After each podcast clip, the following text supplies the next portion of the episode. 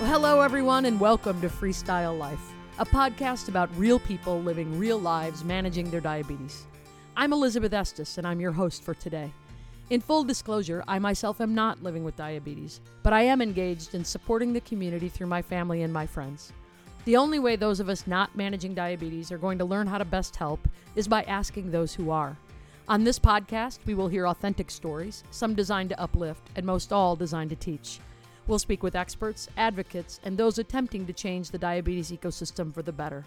This podcast is in partnership with Abbott because we're in this together and we're stronger together. Welcome to Freestyle Life. On today's episode of Freestyle Life, we catch up with a fascinating Texas based physician, endocrinologist, and lifestyle health expert, Dr. Arti Thangudu. Her journey in this space started at a young age when she helped her grandfather manage his type 2 diabetes. That experience shaped her career path and drove her passion for all of those living and managing diabetes, and especially in her latest role of helping retired firefighters, police, and overnight shift workers of all kinds. Dr. Arti Thangudu, welcome to the show. Thanks for joining us. Where do we find you today? I'm in San Antonio, Texas. Now, your path, you are you have quite a quite a CV here. You're a triple board certified plant-based endocrinologist who specializes in lifestyle optimization. You have tons of certifications, uh, board certifications. How did you determine that your path was going to be in this space? You know, it didn't exactly start with a perfect plan to get me here. I think we learn and pivot as we grow. And I, um, I was introduced to endocrinology young. My grandfather had diabetes, so I grew up pricking his finger and telling him to avoid cookies and um, you know, diabetes was a part of my world as long as I can remember. I'm Indian, and um, as you may or may not know, us Southeast Asians have a really high prevalence of diabetes and heart disease. And um, I've had a lot of heart disease in my family as well. My dad had a massive MI when he was 37 and I was three. Luckily, he survived and is very much still with us today. But, but cardiometabolic disease has really always played a part in my life. And when I went to medical school, I didn't really know what I wanted to do. My mom's an ophthalmologist, so I always kind of thought I would go the surgical route, but I just kept finding myself drawn to the internal medicine patients, the, the patients with chronic diseases, and finally decided on endocrinology because that really was where my passion was. And I went into endocrinology because I'm really interested in diabetes. I love all the other stuff too, but diabetes certainly has a special place in my heart. You mentioned being of Indian descent and, and that there was a, a high prevalence uh, of diabetes. Uh, obviously, genetic. Is that where that all comes from? Yeah, so a lot of it is genetic, especially um, in us. You know, still a lot of Indians have follow a vegetarian diet and still um, do have have diabetes. However, lifestyle is actually the largest com- component of diabetes in at least type 2 diabetes and even us. So, yeah, there's a, a genetic component, but also a major lifestyle component. And then all of a sudden you your grandfather had it when you were young uh, your your dad had these issues you go and then your mom gets diagnosed. She actually had gestational diabetes with me so that was decades ago. And then developed diabetes later in life. And she always struggled with her weight. She also had hypothyroidism. And perhaps without me knowing it, as um, in my face is what happened with my dad and my grandfather, that that influenced me as well. But yeah, she's amazing. She struggled with it for a long time, and after I went into this lifestyle focused approach to diabetes, she's really hopped on the wagon and improved her diabetes significantly to a point she wasn't able to achieve prior. Talk a little bit about the type of patients that you treat and what you're helping them with uh, mostly. Yeah, so I have I actually work in two different practices. So I have my own private practice called Complete Medicine here in San Antonio. Um, that is a membership based practice where I focus a lot on lifestyle optimization, lifestyle coaching with nutrition, diet, exercise, sleep, um, optimization, stress modification, all of these things that we know are super important to our health and the prevention of chronic metabolic diseases, but really aren't given the time in traditional um, traditional practice the insurance model just doesn't afford physicians enough time to really get into it deep with patients on those things. Um, and also, many physicians aren't formally trained in those areas. So, when I was in that traditional model in a busy private practice, I saw that there was a huge need for physician education in the realm of nutrition and lifestyle, and a huge need for, from our patients. So that's what inspired me to to take that route. And just personally, I've always been interested in that. And then in my other clinic, I work with a practice called Health by Design, and I specifically work with a population of retired police officers and firefighters who have a very high diabetes rate. I think the last time I checked, it was 25%. And I have been tasked with helping their most poorly controlled diabetic patients or their most difficult to manage diabetic patients, which I was nervous about in the beginning, but I had faith that I would be able to make an impact. And now, a little over a year in, it has just been astounding. I mean, the improvements I've seen in these patients coming off insulin, really transforming their lifestyles despite an entire lifetime almost of lifestyle habits that led to diabetes and often coronary artery disease, kidney disease. It has been so impressive what these patients have been able to achieve. I've never heard that before. That 25% in that line of work, I had never heard that stat before. Yeah, I don't know if it's um, a combination of region because here in San Antonio, there are certainly zip codes that have a 25% rate of diabetes. And as we know, diabetes, at least type 2 diabetes, affects our lower socioeconomic populations, unfortunately, more. And also, shift workers, people who work at night, have higher risk for metabolic diseases. Are they primarily men that you're working with, or does it affect the shift workers in those occupations equally? So I, it is primarily men, but there are some women, and so I do see women there. And I, the metabolic effects of shift work affect both men and women. So a few things happen when we are getting poor sleep, whether you know that means we're sleeping during the day when we should be sleeping at night, or um, we're not getting enough sleep. We have hormonal responses to that. So you have abnormalities in your cortisol, which is a stress hormone, and maybe it's not to a level that's pathologic detectable on labs, but cortisol affects your blood sugar and, and your insulin resistance. So if you have abnormal circadian secretion of cortisol, then that can be one thing that is a hormonal effect that can compromise your metabolic health also, when we are not sleeping adequately or well, it inhibits our ability to make good decisions.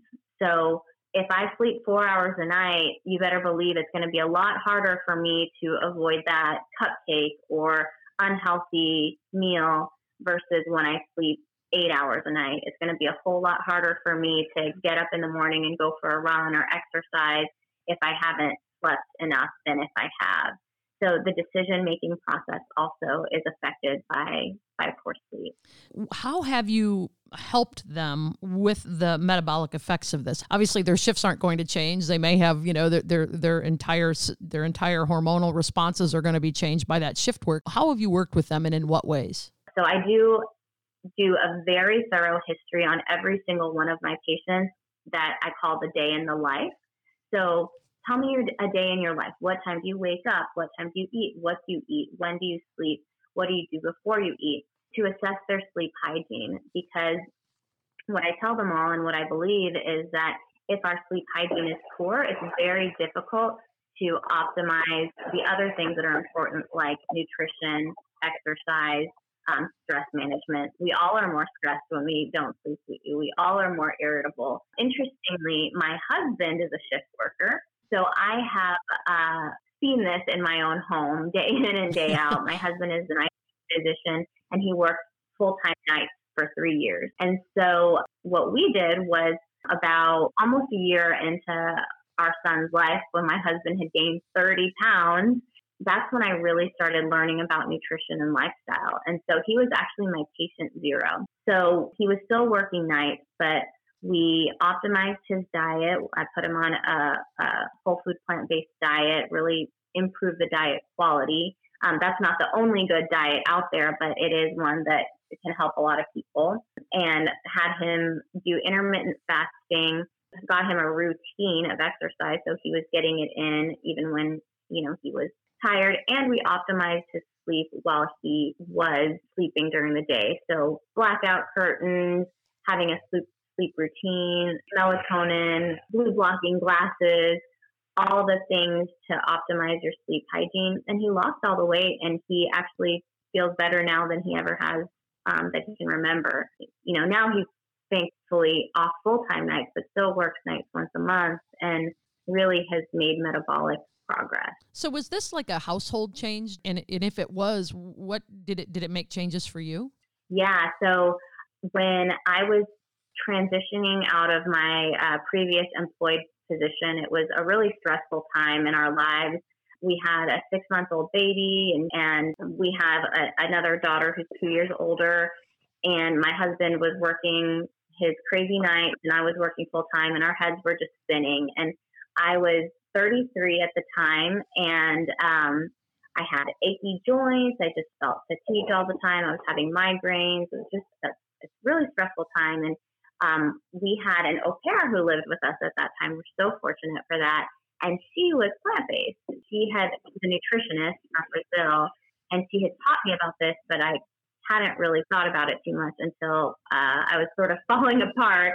And so, January of 2019, I told her, okay, I'm going to do this plant based thing. So, I changed my diet without any plans to completely um, adhere to it forever, but immediately started feeling better myself my joint pains disappeared within in three days. My energy levels were better. And then anytime I would switch back to the way that I was eating before that, I would feel bad again. And so I was like, well, I'm a busy mom. I've got a job. I've got kids. I've got a husband with a crazy job. I don't have time to feel bad. So I'm just going to go plant based. And then my husband actually was the one who said, okay, if you're doing this, I'm going to do it too. And so he hopped on board, did really well. And then my mom hopped on board. She did really well, lost 20 pounds in a couple of months. Her A1C, I think the last time she told me what her A1C was, it was 5.5%. So mm. not even in the pre-diabetes range without an increase in medications. And so, with my little experiment of three very important people in my life, I thought, gosh, there's got to be something to this. There, there's got to be science here. So, my curious doctor mind started seeking out the science. And so, that's when I got certified in um, nutrition and um, learned more about lifestyle medicine, got board certified in lifestyle medicine. And um, it really opened my eyes because in medical school and training, we're so focused on medications um, and this, there's this whole world of powerful lifestyle that can be far more powerful than any pharmaceutical drug we can give people. As people are hearing this, right? Maybe they've just been recently diagnosed or with diabetes or they've been living with diabetes for a while the thought of changing you know they're used to, let's say they live in in the midwest of the united states and they grew up on meat and potatoes the thought of that is overwhelming. How do you get them to mm. even try this? What what's the motivation? Yeah so it's it's hard to make lifestyle changes and starting is the hardest part so, what I do is I get to know the patient. Every person is on their own place in their journey or adventure, as I like to call it. And that's important to understand and assess because I'm not going to tell the same advice isn't going to work for every single person. So, getting to know the patient, understanding their goals, and understanding what their existing knowledge is, is my first step. After they understand a little bit more, give them some resources, let them kind of marinate at home, and ask them, is there a first step that you can think of that you would like to make that could help you move in the right direction? Because this is not about building Rome in one day, not all or nothing. It's a progress over perfection. And that's where I set the bar. And I tell them, I don't expect you to be vegan. I don't expect you to be vegetarian. I want you to eat more plants and less processed food. And, and that is much more palatable to them coming from a dogmatic standpoint about nutrition and lifestyle. So, really trying to meet them where they are and individualize goal setting so that we can set a goal that is measurable, achievable, and that they are confident that they can achieve from the time of that visit to the next time we address it. I read somewhere where you mentioned blood sugar is just a number, but what does it mean? How important are the CGMs of the world? I think CGM is extremely useful. I did a really small study on my patients who I just put the Freestyle Libre on without changing medications and they reduced their their A1C by 2% in 3 months. That's huge, 2% with just CGM and also 75% of the patients who were on insulin came off of insulin completely. Is this because they were paying more attention to what they were doing? They were more aware because the CGM gave them meaningful numbers? Is that what you attribute that to? I, I think so. I mean, that real time feedback on how your behaviors are affecting your blood sugar without any pain. I mean, patients can literally, whenever they feel like it, swipe and see what their blood sugar is with, with the Freestyle Libre. Um, it's an incredibly useful tool. And patients are all different too. So some patients are going to be affected more by certain foods than others. And so when they know exactly which foods spike their blood sugar and keep them high, then they can make an individualized and personalized decision on what foods they're going to choose and which foods they're going to lose.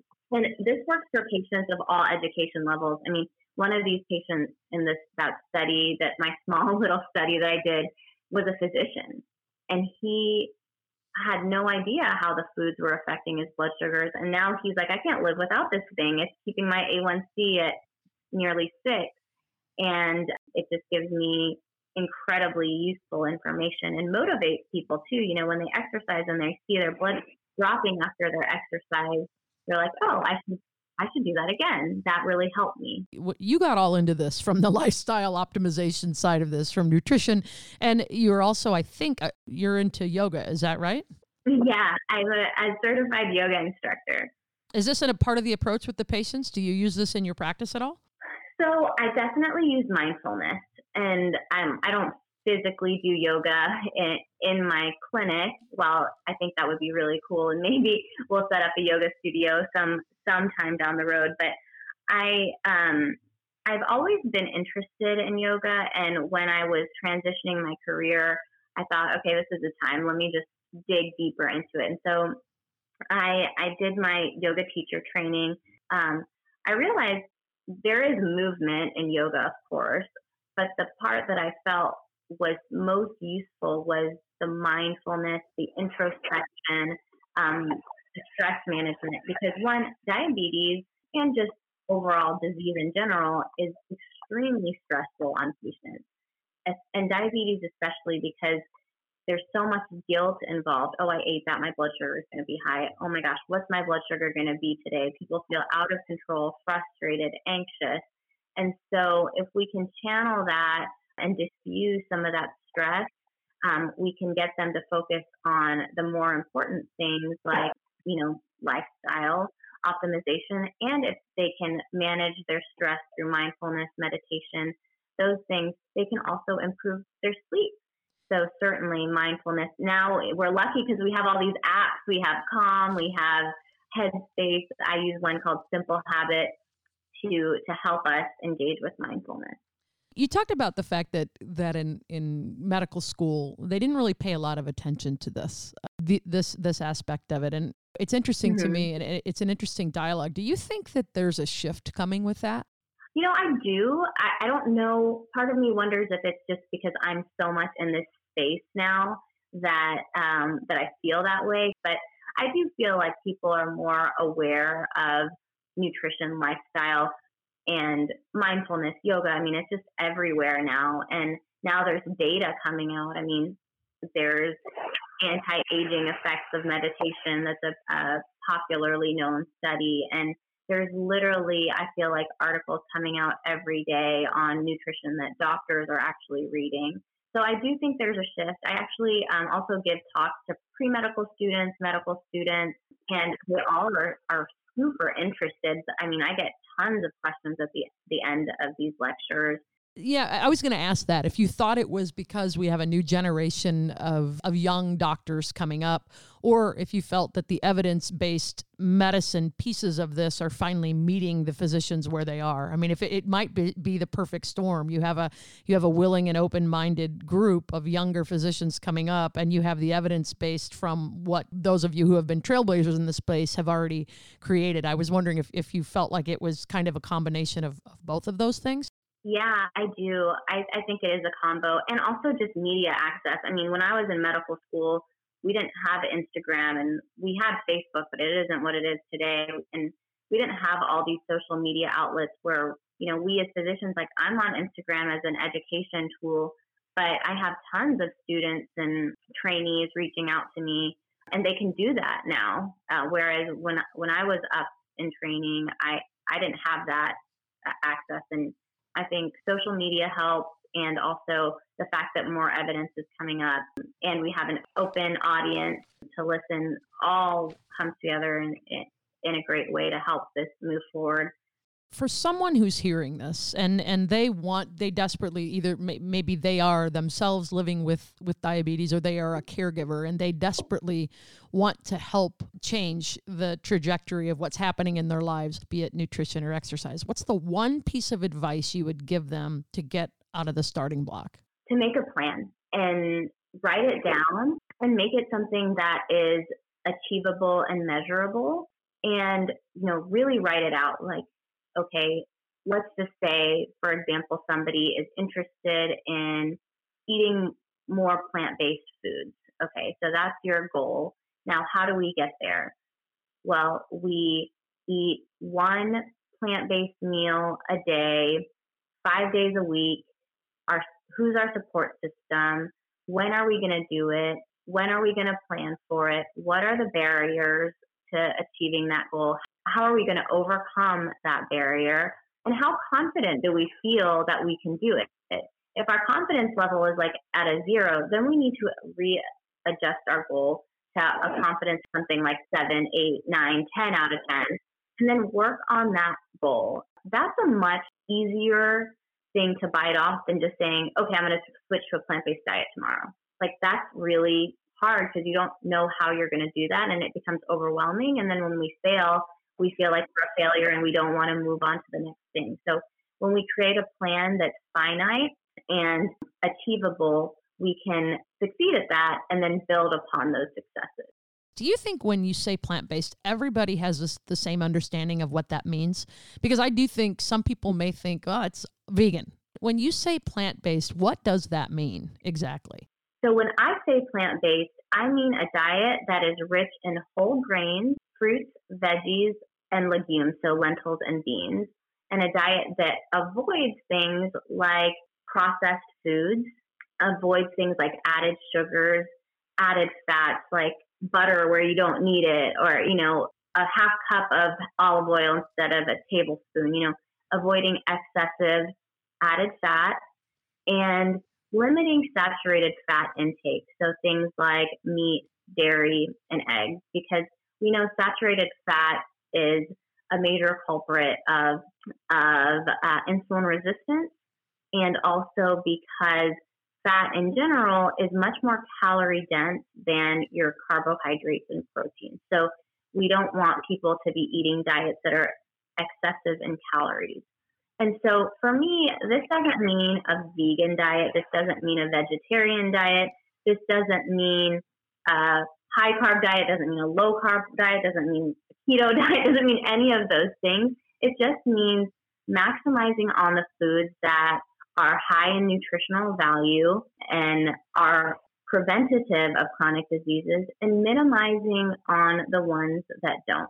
I am personally, I I don't eat any animal products, but that doesn't mean that somebody else can't have great success eating animal products sometimes. You know, I live in Texas. Some of my patients literally are in the meat industry or are cattle ranchers or things like that. And some of these people have adopted a very plant forward diet. Of course, they still eat those things. It's their livelihood sometimes, or, you know, it's just so culturally ingrained for them that they couldn't give it up completely. And that's okay. And they make progress still. So um, really meeting people where they are, understanding their cultural and personal belief system, and figuring out a way to get that better, not necessarily where I am or my mom is or my friend is, you know, it's not about anybody else but the patient. So if you were going to invite five of your patients and me, because we're all going to come to your house for dinner, what would you make us that's plant based that's your favorite? Ooh, gosh. So what I would make you is a whole grain pasta with this bell pepper harissa sauce. It's so good. Oh my gosh. Now I want that for dinner.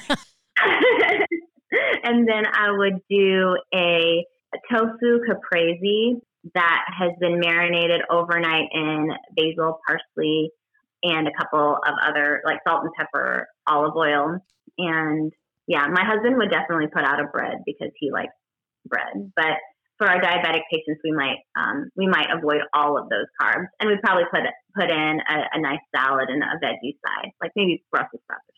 This was a really fun conversation, uh, Dr. Arti Thangudu. We just really appreciate you being a part of this, for being such an advocate for those who are living with diabetes and their caregivers and their families and their friends. And I have no doubts that we'll be hearing from you a lot. Well, thank you so much for having me. It was truly an honor to be here. And Abbott has just um, really revolutionized diabetes for my me and my patients, and I'm so excited for what the future holds. So that's a wrap on this edition of Freestyle Life, a podcast brought to you in partnership with Abbott. We want to thank Dr. Thangudu for joining us and all of you as well. If you have ideas for this podcast, questions that you'd love answers to, or great suggestions, we'd love to hear from you. Please drop us an email at ideas at freestylelifepodcast.com. We'll talk with you next time. Until then, here's hoping we're all living our best lives. The views, positions, and opinions expressed in this podcast are solely those of the individuals involved and do not necessarily reflect the views of Abbott Laboratories. The views, positions, and opinions represented, as well as any reference to a specific product or entity, do not constitute an endorsement or recommendation by Abbott.